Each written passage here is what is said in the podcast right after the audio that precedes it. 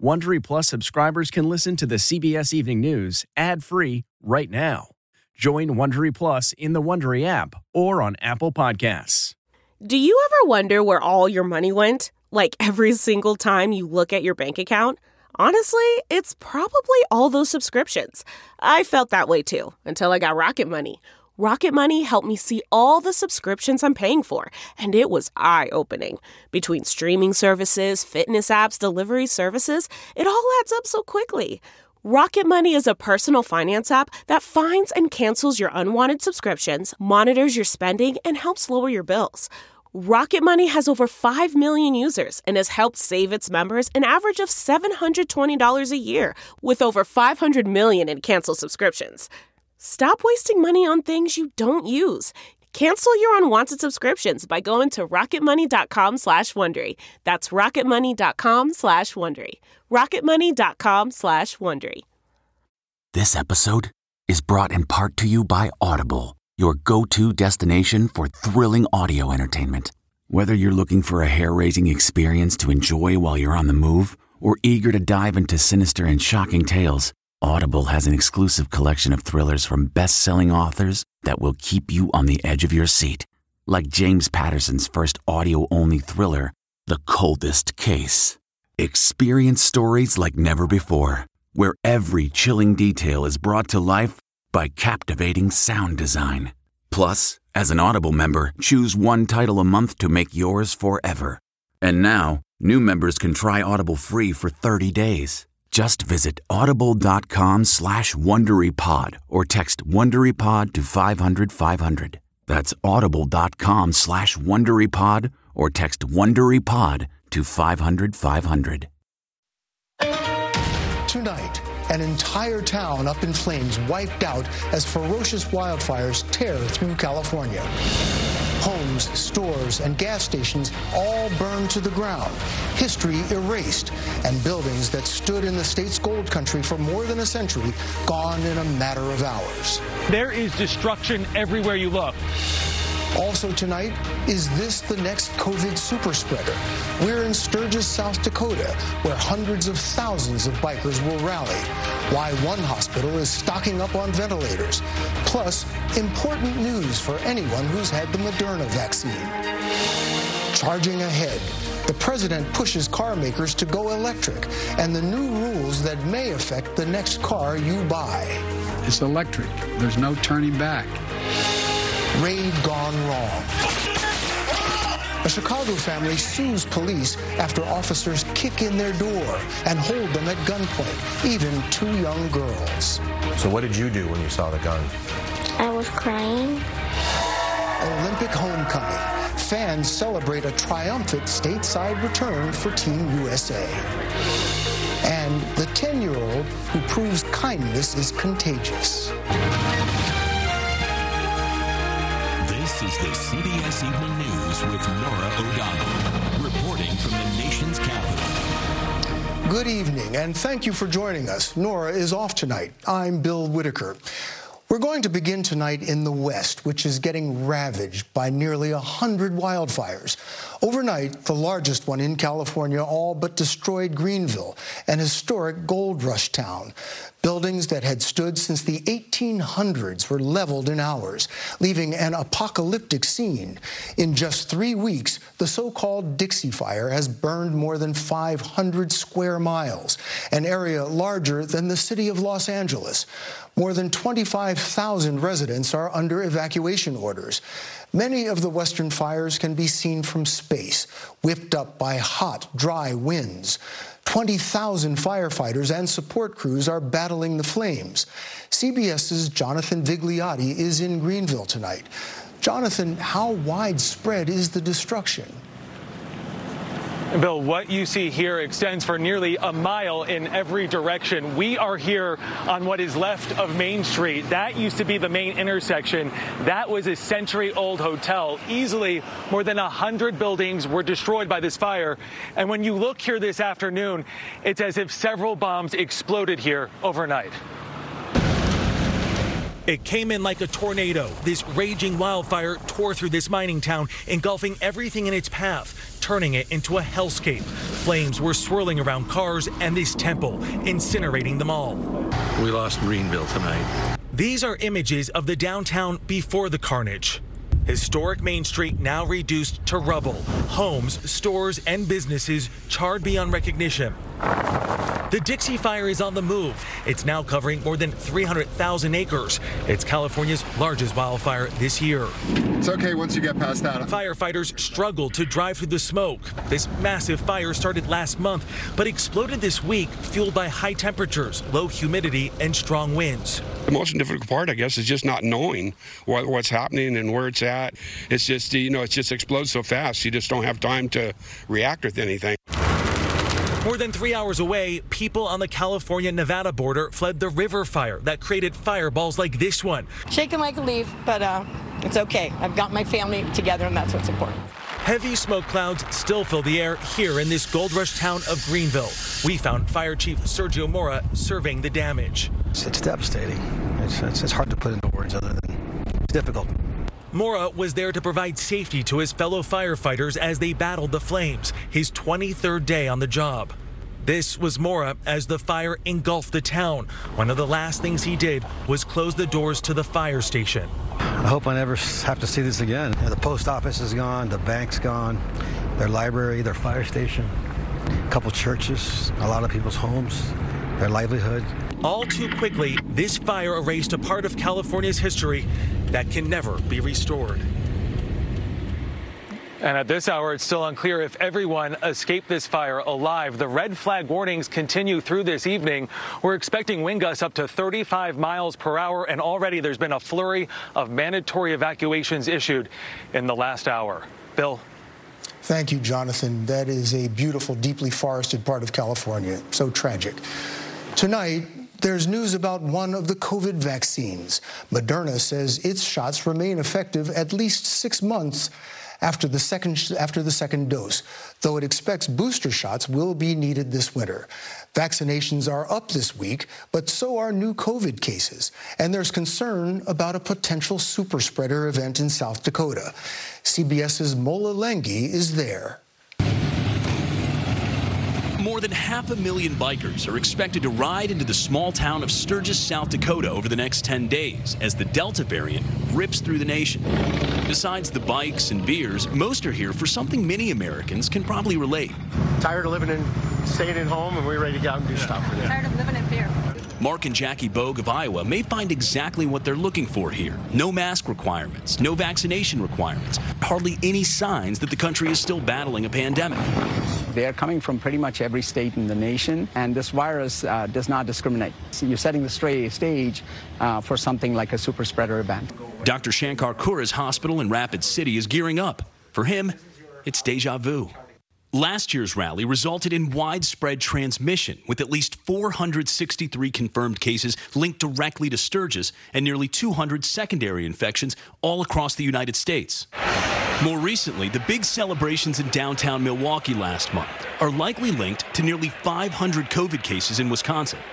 In just the last month, COVID cases have soared from an average of 15,000 a day to nearly 90,000 a day and hospitalizations have soared more than 40% in a week. In Mississippi, there are now only eight ICU beds available in the entire state. The ultimate end game of all this is vaccination. If we do that, we will turn the Delta surge around. Sturgis, there are also financial considerations. Rod Bradley owns a local bar and a hotel. Whether it's the sales tax revenue or the property tax from the buildings that are in town to handle the rally, um, it makes a big impact on the, uh, the community as a whole. That's by far the rally's reward. There's also the risk. The two weeks after the rally uh, is our challenge now because that's when we, uh, you know, we're anticipating a rise in cases of COVID.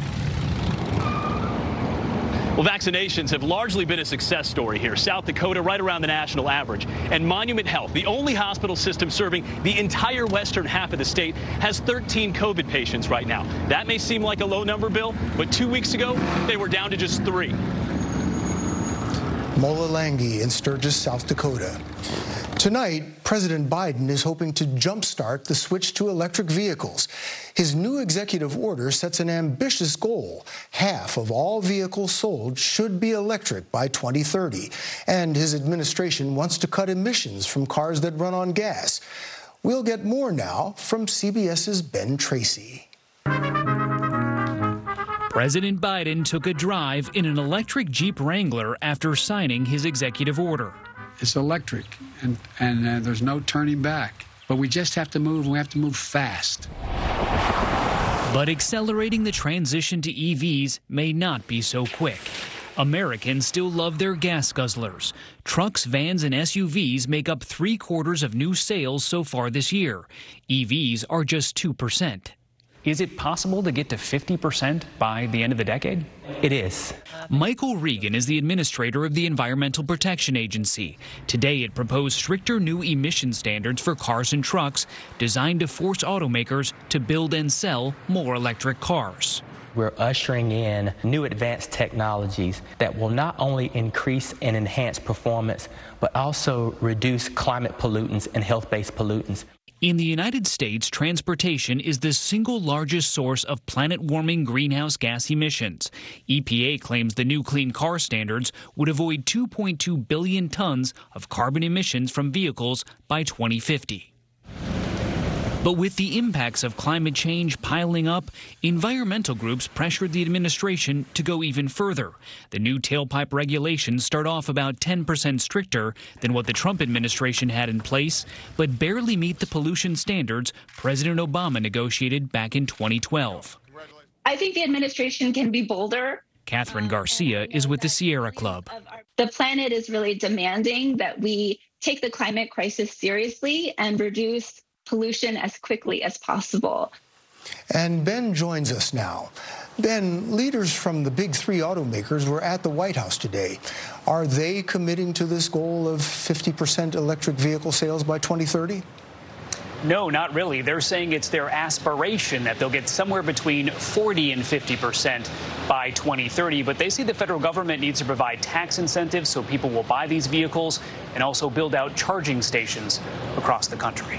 Bill. Thank you, Ben. Tonight, a Chicago family is suing the city and the police department after officers raided their home by mistake and held them at gunpoint. Dave Savini of our CBS station WBBM broke the story. Chicago police officers responded to a 911 call in August 2019 about two men fighting at a nearby gas station, one of them possibly armed. When police arrived, four men ran. Officers entered this apartment building, but there's no public evidence suggesting this is where the suspects went. Officers headed to the third floor, where they kicked down the door belonging to Regina Evans and Stephen Winters. A lawsuit filed by the couple Tuesday alleges the officers forcibly entered their home without announcing themselves as police.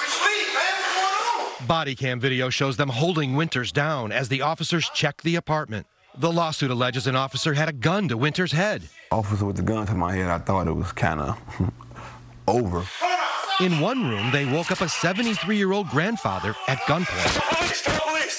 And in another, they find the couple's children, five year old Rashyla and nine year old Savela. They were in their beds when they say an officer entered their room and pointed a gun at them. So, what did you do when you saw the gun? I was crying. I called the police too. You called the police on the police? Yes. I need more police to come. I called the police on the police because I don't know what's going on. You in my house, you won't tell me anything. The family can be heard repeatedly telling police the suspects never entered their unit. Officers later apologized. They thought they were doing a good thing chasing some guy with a gun up here. In a statement, a CPD spokesperson said the apprehension of fleeing suspects are often active in fluid situations in which officers are balancing public safety and the safety of all individuals involved. Trauma, heartache. They left a lot of baggage behind.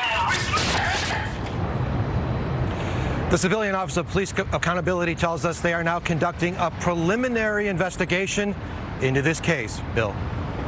Dave Savini from our Chicago station. Thank you. Tonight, there's new evidence the economic recovery is uneven at best. 385,000 Americans filed for unemployment benefits last week. Millions more will see their extended pandemic benefits run out by Labor Day. CBS's Mark Strassmann has one family's struggle. What if we have to be homeless?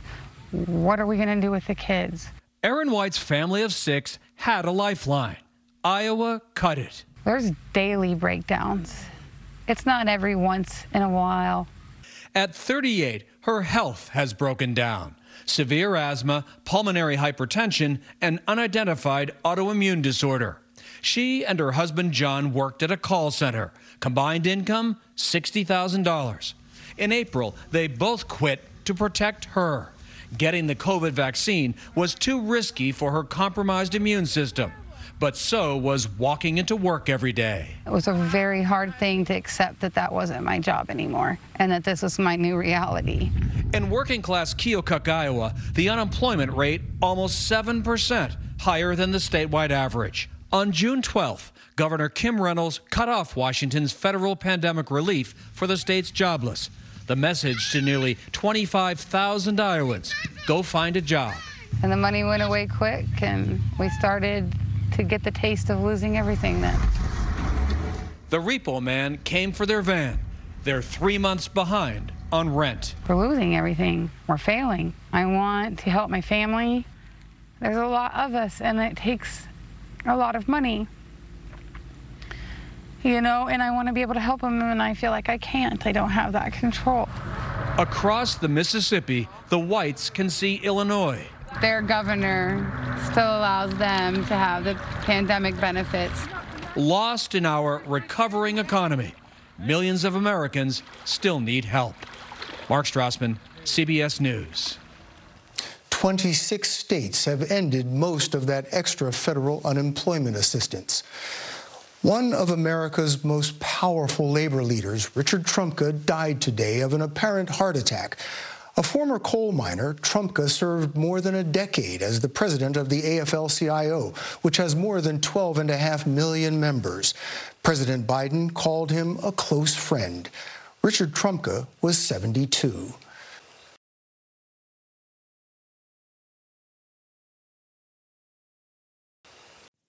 Okay, it's time to commit. 2024 is the year for prioritizing yourself.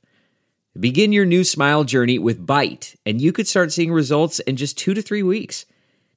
Just order your at home impression kit today for only $14.95 at Byte.com. Byte clear liners are doctor directed and delivered to your door. Treatment costs thousands less than braces, plus, they offer financing options, accept eligible insurance, and you could pay with your HSA, FSA. Get 80% off your impression kit when you use code WONDERY at Byte.com. That's B-Y-T-E dot com. Start your confidence journey today with Byte. The U.S. keeps adding to its lead in the medal count at the Olympics with 91. China is second with 74.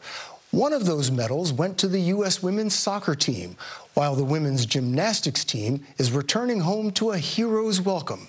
CBS's Jamie Yuccas reports from Tokyo.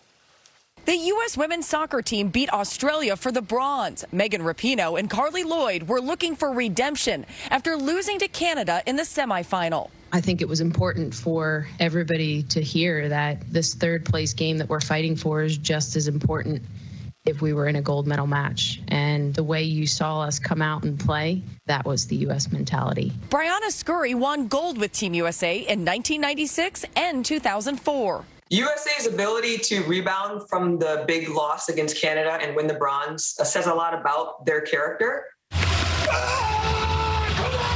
Ryan Crouser won gold in shot put as his family cheered back home in Oregon. He dedicated the win to his grandfather, who died shortly before the Tokyo Games, and introduced him to the sport. And USA gymnasts returned home to cheers. Simone Biles landed in Houston and was reunited with her family and beloved dog. U.S. star runner Allyson Felix will run in the 400 meters later today. If she places in the top three, that would mark 10 medals to her name, becoming the most decorated female track and field athlete ever to participate in the Olympic Games. Bill? Jamie Yuccas in Tokyo.